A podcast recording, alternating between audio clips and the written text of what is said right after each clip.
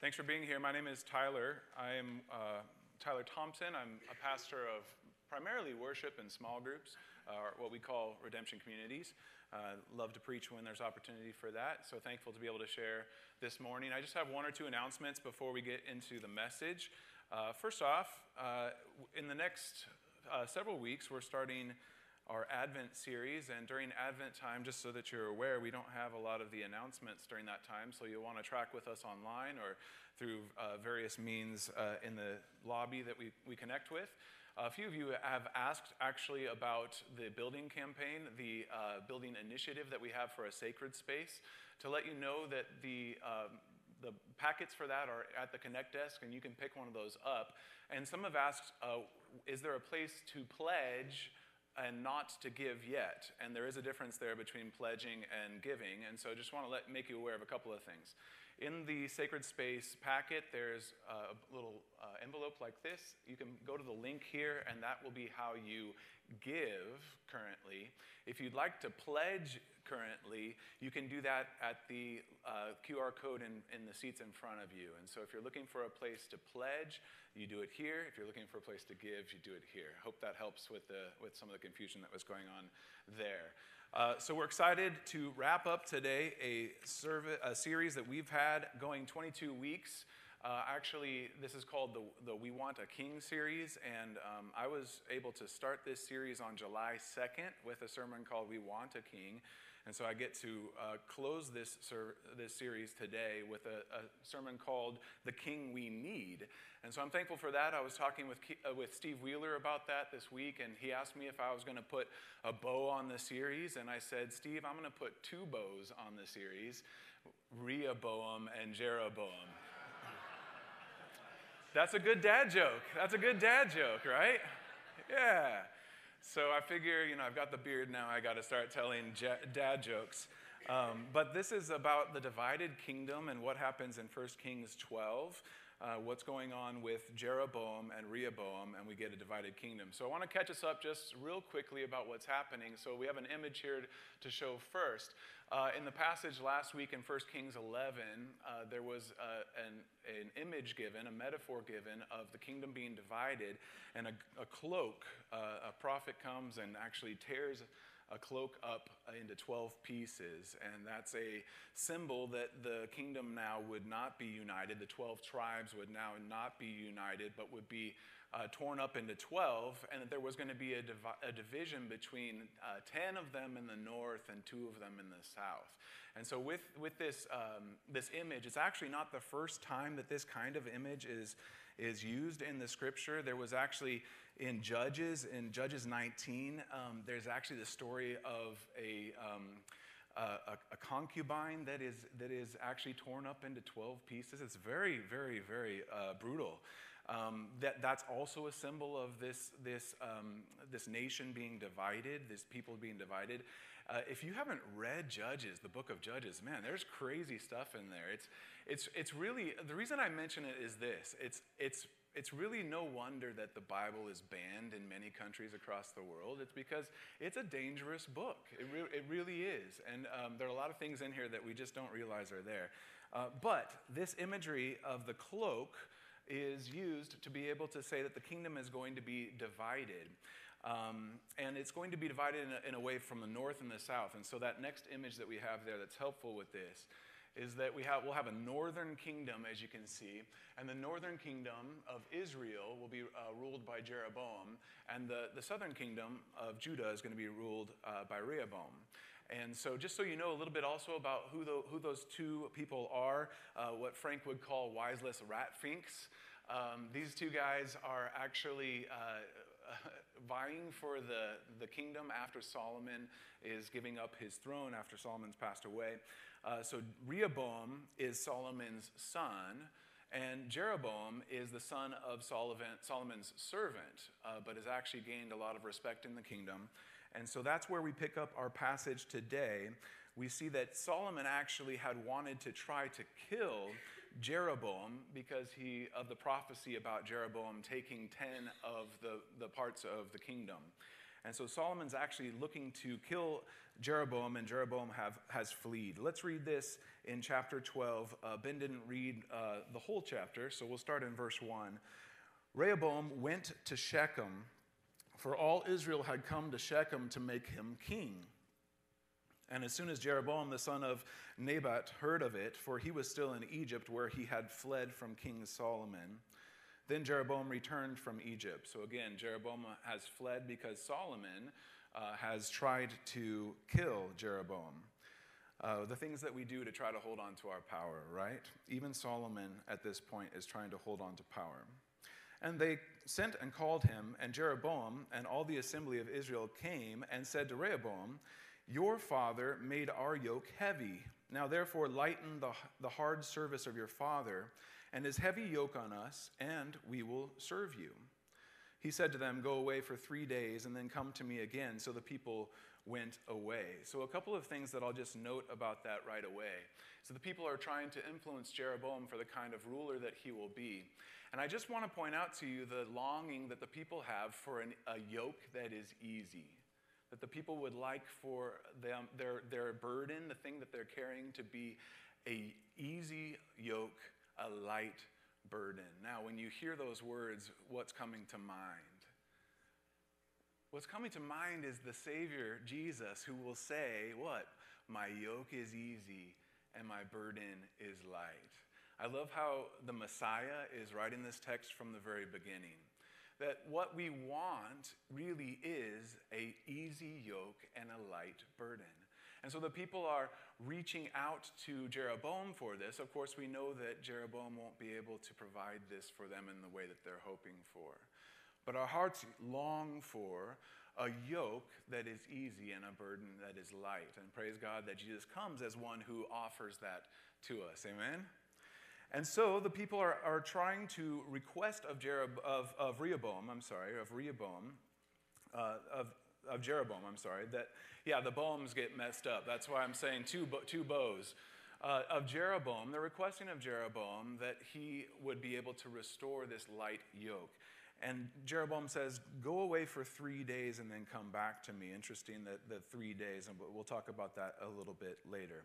So King Rehoboam took counsel with the old men. Okay, good start. You're trying to make a decision, and you're going to take some counsel with the elders. This is a good start.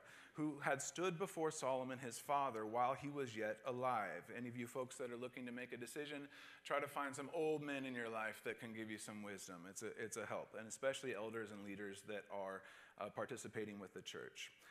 Uh, so he said, How do you advise me to answer this people? And they said to him, If you will be a servant to the people this day and serve them and speak good words to them, when you answer them, then they will be your servants forever. And so I'll notice just there as well, in addition to the longing for someone who would make the yoke easy and the burden light, they're also saying, uh, the, the elders are now saying, why don't you be a leader that is a servant of the people? This is also good advice that, uh, that a leader would be someone who would serve the people rather to be than being served. Now, who does that sound like also? This sounds like Jesus. I know I'm going to talk about Jesus a lot today. Hope that's all right. This sounds like Jesus, that Jesus would be the one who would come as a king that would, and Jesus says this, right?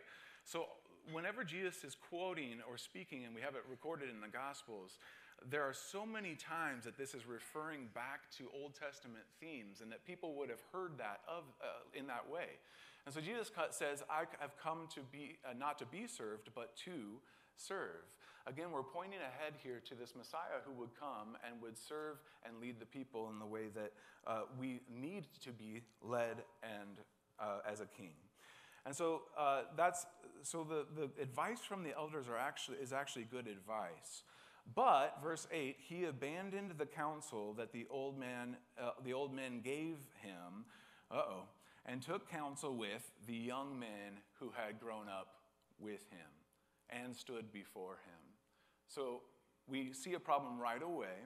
Rather than take the advice and the good counsel of the elders, of the wise men of the, the, community, uh, he's going to take the advice of his homies that he grew up with, his boys, his childhood friends. And so any of you that are looking to make a decision in this life, just, just stay away from your, your, your boys for a little while. Just stay away from the people that, that maybe uh, are going to influence you in a way that might not help you. And rather seek some counsel from people. There's a huge emphasis here on who do you take your counsel from. And, we, and it's not to say that young people, uh, we, we see other, way, other places in Scripture that we're not to look down on people uh, because they're young. It's not that young people can't be wise, it's just that we're more likely to find wisdom with those who have been around for a time. And so the rejection of the elders' uh, wisdom and instead taking counsel with the young men, two things about the young men. One, they were the men that had grown up with him, so there's tradition and history and experience there. And we tend to want to go with counsel that, we, uh, that are, is safe for us, familiar for us, that have been around, but it's not always the best place to find our counsel. And second, uh, those who stood before him, in other words, the people who were immediately present uh, around us. Um, going on in verse 9, and he said to them, What do you advise that we answer this people who have said to me, Lighten the yoke that your father put on us? And the young men who had grown up with him said to him, Thus shall you speak to this people who said to you, Your father made our yoke heavy, but you lighten it for us. Thus sh- shall you say to them, My little finger is thicker than my father's thighs. That's like the greatest trash talk in the Bible right there.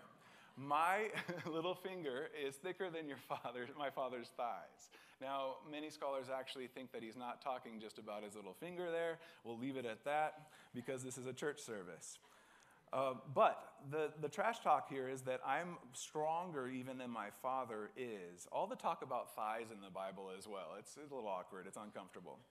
Verse 11, and now, whereas my father laid on you a heavy yoke, I will add to your yoke. My father disciplined you with whips, but I will discipline you with scorpions. So we'll hold on to the scorpions for just a minute.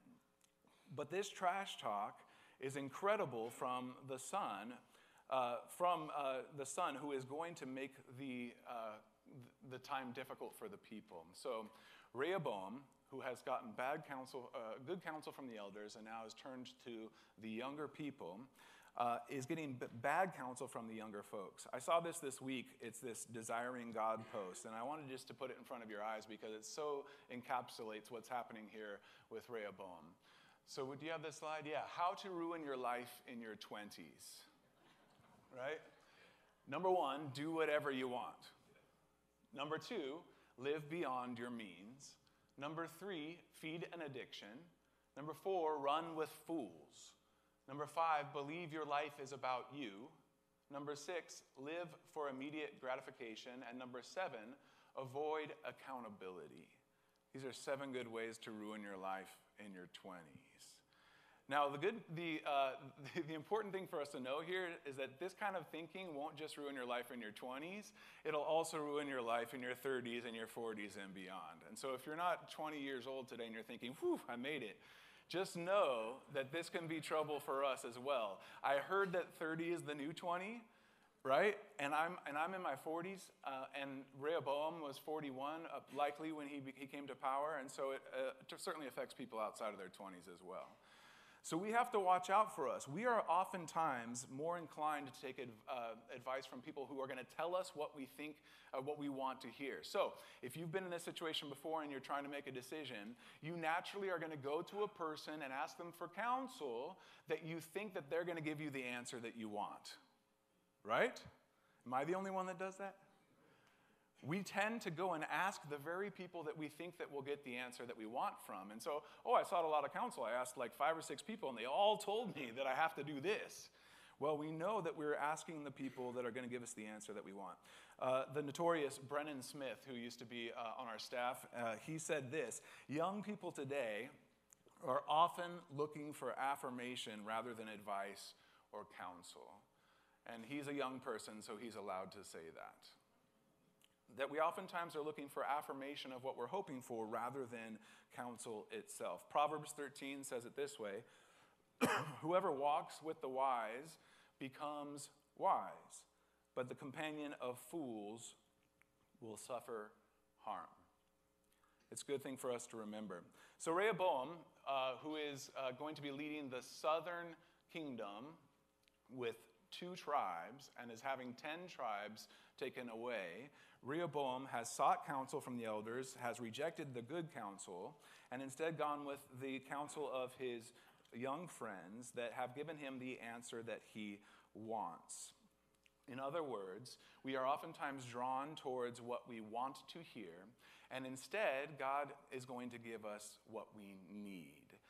Now, it's amazing how when I prep for, for sermons like this, that God tends to teach me the, the lesson of the message during the week. And that, this, this week was no exception. So many times this week that I caught myself thinking, okay, this is what I want, but what is it that God knows that I need? and that God instead will oftentimes uh, provide us with what we need rather than what we want. And we may be disappointed at that, but He knows better for us than we do. Verse 12 So Jeroboam, now, again, so we don't, don't get mixed up because I already did it at least three times in this sermon. Um, Jeroboam is going to be ruling the, the northern kingdom. He is the son of Solomon's servant. So Rehoboam is the son of Solomon. Jeroboam is now uh, going to be ruling the northern kingdom. So Jeroboam, verse 12, and all the people came to Rehoboam the third day. As the king said, Come to me again the third day. Interesting again that there's three days of counsel. Come back on the third day and I'll give you the answer. Taking some time for decisions, by the way, is a good idea in and of itself. Uh, so there's some wisdom here, but Rehoboam wasn't actually trying to be wise. He was more so just putting the people off until he could consolidate his power and get his way. So Jeroboam's coming back. The king answered the people harshly in verse 13, and forsaking the counsel that the old men had given him, he spoke to them according to the counsel of the young men, saying, My father made your yoke heavy, but I will add to your yoke. My father disciplined you with whips, but I will discipline you with scorpions. So I have to just put into your mind what this looks like a scorpion, because you need to know exactly what it is that they are facing here. I think we have an image of a scorpion somewhere. Yes, okay. They're not, he's not going to discipline with whips any longer. Hooray! But he's going to discipline now with scorpions. Boom. Anybody ever been uh, stung by a scorpion? A scorpion? Not fun, right? Not fun at all. the, discipline here is going to become is going to be happening with scorpions. In other words the yoke is going to be added to because the discipline is going to be making uh, taking place with the scorpions. So the people are actually being threatened here. Uh, what is happening is that there is an, in, an intention by rehoboam of consolidating his power being more of an authoritarian. If these people don't know what's good for them, I will show them. Uh, being an authoritarian in leadership is never a good thing as well. This is why in, this, in the New Testament we'll read a ton about uh, if we are in leadership, we are not to lord our leadership over people. And so, if that's something that is happening in leadership, the scriptures gives us a different view of what good leadership is. Again, we're presenting a contrast here between Rehoboam and what we're going to see in the coming Messiah, Jesus. Verse 15 So the king did not listen to the people, for it was a turn of affairs brought about by the Lord that he might fulfill his word, which the Lord spoke by Ahijah the Shilonite to Jeroboam the son of Nebat. Now, just note here, before we get too upset with Jeroboam and Rehoboam for what's going on with Israel, this verse 15 shows us the sovereignty of God. That the king didn't listen because it was a turn of affairs brought about by the word that the Lord had spoken. In other words, when God's word goes out, it doesn't return void, and what he says is going to happen. God had said in, in chapter 11 of, of 1 Kings that there would be a divided nation and that the, the, the tribes would follow Jeroboam instead of Rehoboam. God is willing this to take place. Now, how does that work? that Jeroboam and Rehoboam are making decisions, and so are God. It's a mystery, but I'll tell you this it's not a surprise to God that these things happen. We had a, an event at our house yesterday uh, where Dallas actually, we thought maybe he broke his elbow. Wasn't a fun Saturday for us, uh, which is a, a, theme for us anytime uh, before I preach on a Sunday. Saturdays tend to go weird. Um, imagine that. Uh, but, but Dallas, we thought he broke his elbow, and so we went to the ER and all of that. And thankfully, it's, it's a sprain and, and not, a, and not a, a break. Um, but on the drive back, I was talking with my daughters just about how this kind of thing is not a surprise to God. That God knows ahead of time what we're going to go through. And in the case like this, he is, he is actually fulfilling his word through the bad decisions that are being made by Rehoboam and Jeroboam. Think about that just for a moment. It doesn't mean you should go make bad decisions, by the way. It just means that God can work even through these things. It's the classic Genesis 50 20, which says, what you, what you meant for evil, God meant for good. That even the things that we do that are meant for evil, God can turn into good. Verse 16, let's keep going. And when all Israel saw that the king did not listen to them, the people answered the king, What portion do we have in David? This is the section that Ben had read for us. We have no inheritance in the son of Jesse. To your tents, O Israel, look now to your own house, David. So Israel went to their tents, but Rehoboam reigned over the people of Israel who lived in the cities of Judah. Then King Rehoboam sent Adoram, who was taskmaster over the forced labor, and all Israel stoned him to death with stones. And King Rehoboam hurried to mount his chariot to flee to Jerusalem. So there's a, a mass exodus of the people heading, heading out of where they had been um, oppressed. So Israel had been in rebellion against the house of David to this day. And when Israel heard the, that Jeroboam had returned, they sent and called him to the assembly and made him king over all Israel. There was none that followed the house of David but the tribe of Judah only. Fascinating here that uh, the taskmaster, the one who had been oppressing, is now stoned by the people. And Rehoboam saying, I'm going to be even more of a taskmaster. Uh, one of the things that happens when we're just gripped by the need for power is that we're willing to do whatever it takes to, to, to keep that power. But there's no trust there. Because even the one who had been oppressing on behalf of the king is now stoned for doing the job that he, the king had asked him to do. And there's an interesting note to us here is that if we are constantly looking over our shoulders for how we can obtain our power or keep our power, we're going to get ourselves into trouble. And it can only lead to division for us. Verse 21 When Rehoboam came to Jerusalem, he assembled all the house of Judah and the tribe of Benjamin, 180,000 chosen warriors, to fight against the house of Israel, to restore the kingdom to Rehoboam, the son of Solomon. So you get what's going on here? They're saying, let's take back the kingdom. And we're going to get as many warriors as we can to do it by force, by power, by might. But the word of God came to Shemaiah. Important note, but the word of God came to Shemaiah in the, in the Old Testament, there are kind of three things, uh, three groups of people that, that God is working through pretty consistently. We have kings, we have prophets, and we have priests. And one of the good news about uh, this story is that even though the kings are both bad here, Jeroboam and Rehoboam, you can argue about which one's worth, worse, worse, but neither of them are following the will of the Lord. Though the kings are both bad here and making bad decisions, we have still God speaking through the prophets. And don't worry, we'll find an example of a bad prophet coming up as well. But then we'll eventually get to Elijah and Elisha and all of that in, in chapters 13 and going on. And we're going to cut it off there because we got to talk about this Savior who has come. But we have God still speaking through his prophets. And the word of the Lord here comes to Shemaiah. And Shemaiah says something very wise. Verse 23 Say to Rehoboam, the son of Solomon, king of Judah, and to all the house of Judah and Benjamin, and to the rest of the people, Thus says, says the Lord, You shall not go up or fight against your relatives, the people of Israel. Every man return to his home, for this thing is from me. In other words, though you might want to exact revenge and try to take back the kingdom by force, Know that I'm still in control, and it's not something to fight your relatives over. This is really important as you go into Thanksgiving week. Don't fight with your relatives. This is from the Shemaiah. The word of the Lord comes through Shemaiah. Don't fight your relatives on Thanksgiving week. That God instead intends for us to rest in his sovereignty and in, instead in, intends for us to trust that He is bringing about His will, even though we will want to take it with our own hands. This is good, uh, this is good wisdom for us to recall. And so, they listened to the word of the Lord. Imagine that. They listened, they listened to the word of the Lord and went home again according to the word of the Lord. This is the only uh, real obedience that we see in this passage that they say, Don't take up arms against your relatives, this is from me, and they listen to the word of the Lord, and thus the two kingdoms settle.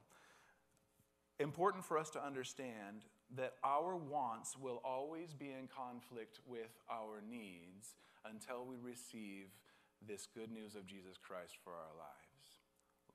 Let's consider that just one more time. I can't stop wanting the kingdom of this world until I receive the king of another world. The things that we will find in Christ are beyond the longings and the desires that we have for this world. And eventually, he will be king as well of the new world that he will make. One day, the new Jerusalem, one day, the new kingdom that he will establish, establish his will on earth as it is in heaven. And there's good news that that is coming. Verse 25 Then Jeroboam built Shechem in the hill country of Ephraim and lived there. And he went out from there and built Penuel. And Jeroboam said in his heart, Now the kingdom will turn back to the house of David.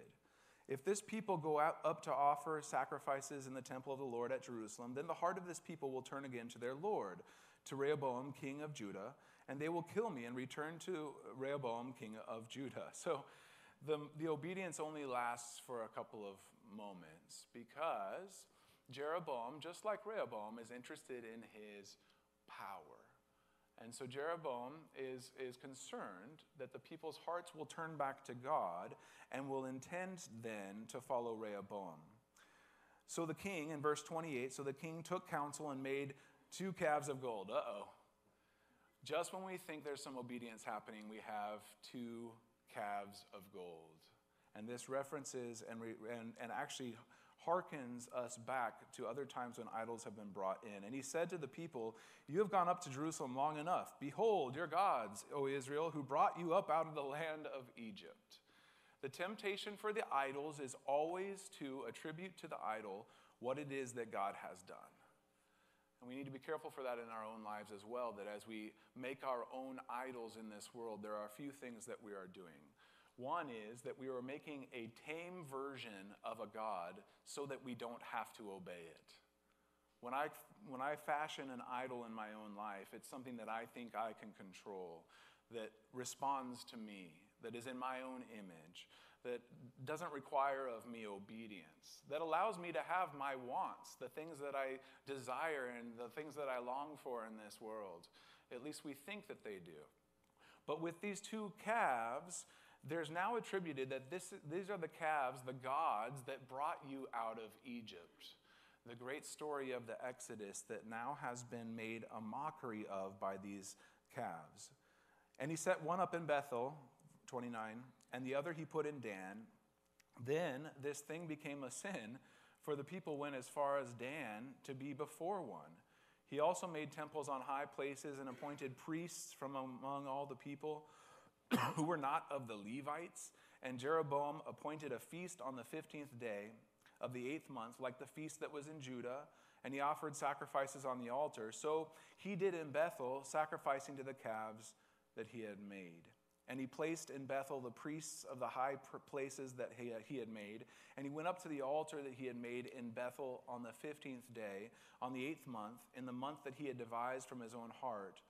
And he instituted a feast for the people of Israel and went up to the altar to make offerings. As is typically, typically the case when the devil tends to distract us from the worship of God, the devil invites us to a poor imitation of what God is and who God is and what God has done. And so these calves become a, a ripoff of who Yahweh actually is in all the glory. It's a poor imitation and substitute. These are the calves that brought you out of Egypt. These are the calves that the priests will serve. And he sets up his own priests for this.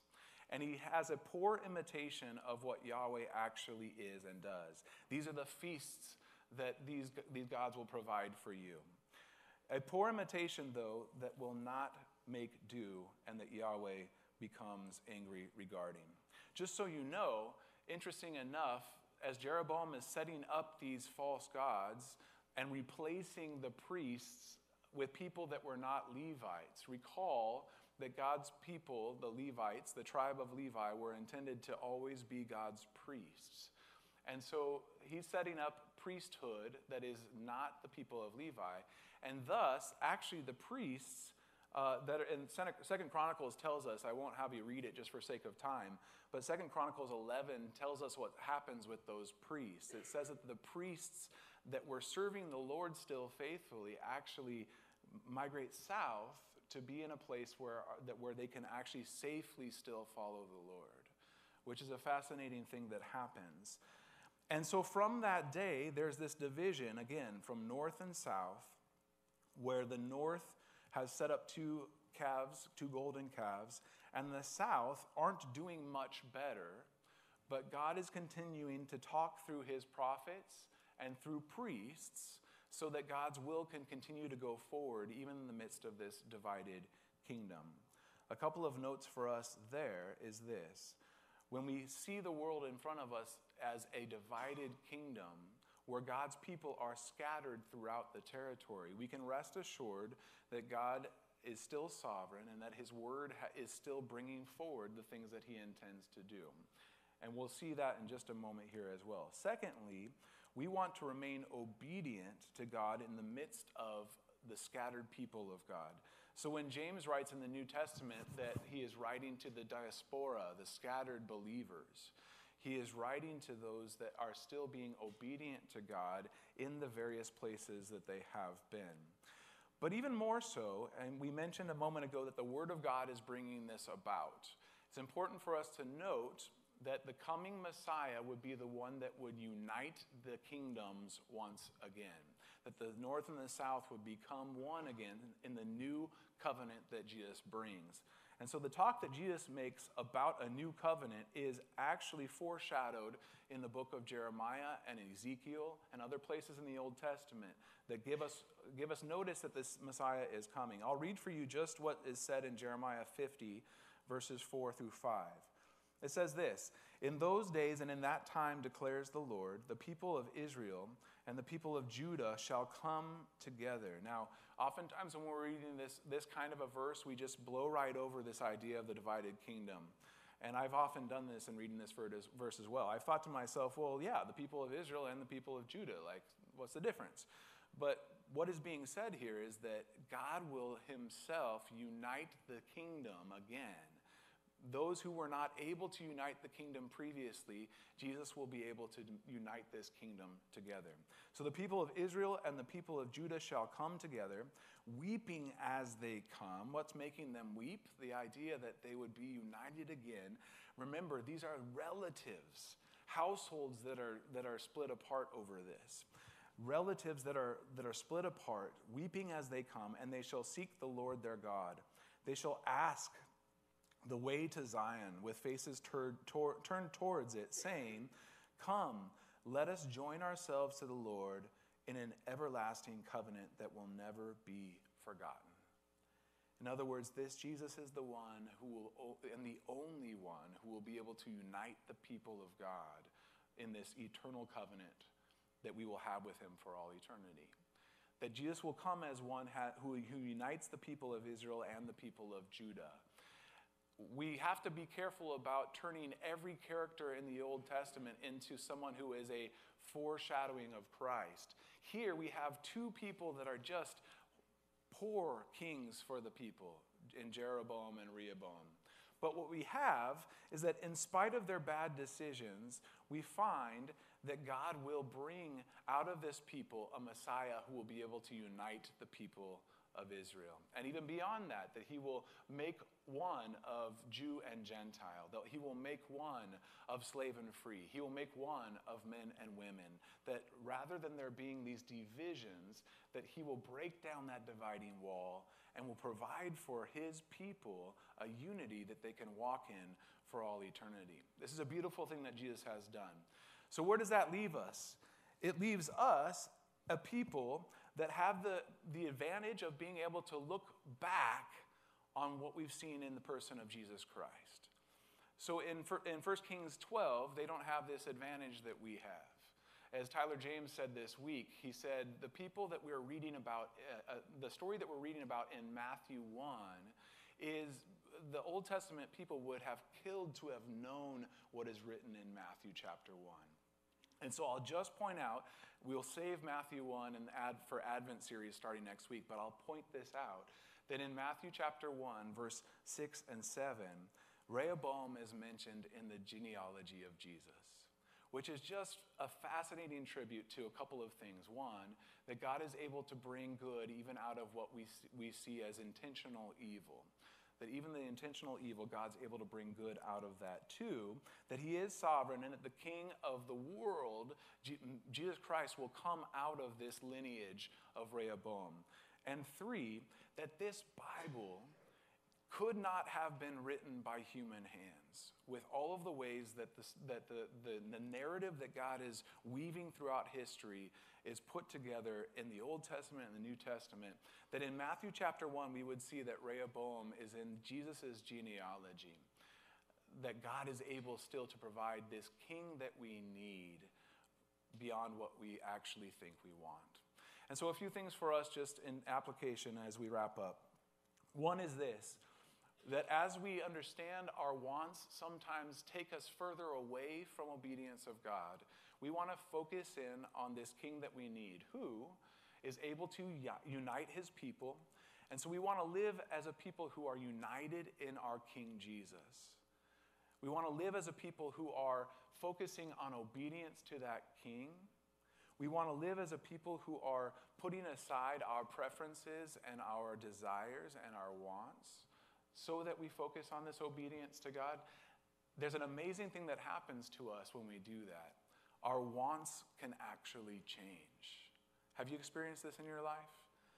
That the things that we want and long for and yearn for can actually change by the power of the Spirit of God that I find myself, by His power and His grace and mercy in my life, no longer desiring many of the things that I ran after previously to the relationship with Christ, but instead find that my desires have now been shifted, that God's love has changed my focus so that there, we want good things again. This is an amazing thing that happens for us in Christ. And though we'll never get this perfectly, we can rest assured that God in the midst of our failures and our brokenness and our poor choices and our bad desires, that God can still bring good out of those things because of this King Jesus that is the King that we need. Amen? Amen. Uh, let's pray. Uh, we're going to go and take communion together. And the reason is we do this each week because it's a reminder to us that God has provided in Jesus Christ the ultimate sacrifice for our sin that though we have these desires and these needs that we run after, that God provides this for us in the person of Jesus Christ. And so we'll take, there are stations at the front um, that you may come forward down the, the center aisle. Uh, we'll go row by row as you come, and people that will serve communion. And if you're serving communion today, we'd invite you to come forward and do that. And uh, we'll pray for these elements. When we take communion, we take a piece of bread and a piece and, and a cup of juice and that's to symbolize the body that God gave to us, that Jesus gave to us, the blood that He shed for us, in the atonement of our sin. And so we'll pray that God would bless this time of response. God, we're so thankful as we wrap up this series on We Want a King. We're thankful, Lord, that as we've traced the life and the reign of Saul and Solomon and David, and now we've seen the divided kingdom with Jeroboam and Rehoboam. We're thankful, Lord, that even though we continue to fall and we continue to fail, that you have offered for us this way of salvation, that we might, Lord, confess our need of you and confess our brokenness and our, and our sins, so that, Lord, in receiving you, you might apply the blood of Christ to our need. And so, God, we praise you that you are the King that we need We desire as a people, Lord, that we would walk in obedience to you. That, Lord, you are the, the Savior of the world who came as one who lightened our burden and made our yoke easy, who came as one who served us rather than to be served. And so, God, in doing this, we praise you in response. And we take this communion as a way of saying, God, that we believe that you are this one, and we want to continue to walk in obedience with you for all eternity. God, I pray that you grant us unity, that you grant us peace, that you would grant us the uh, ability to obey you and follow you. And as we respond in worship, may you be glorified, our one true eternal King. Pray this in Jesus' name. Amen.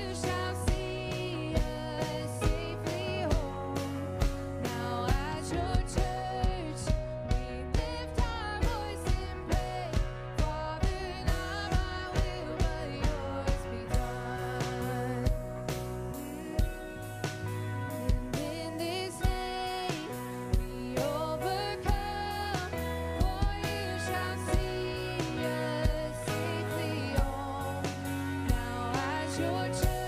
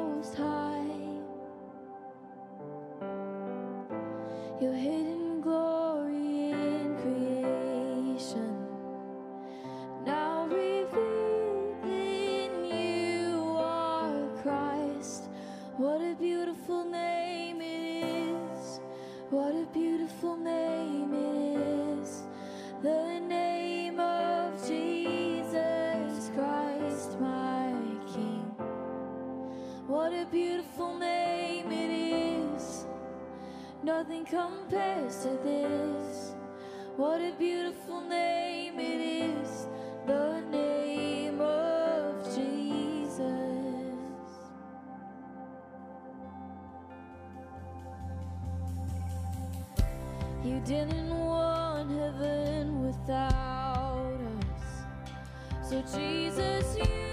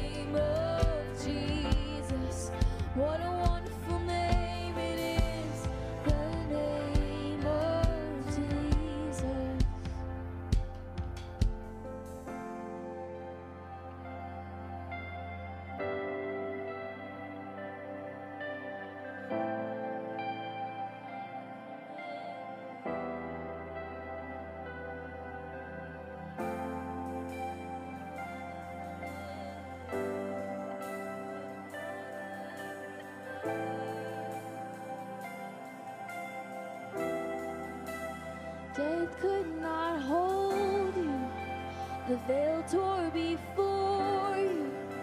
You silenced the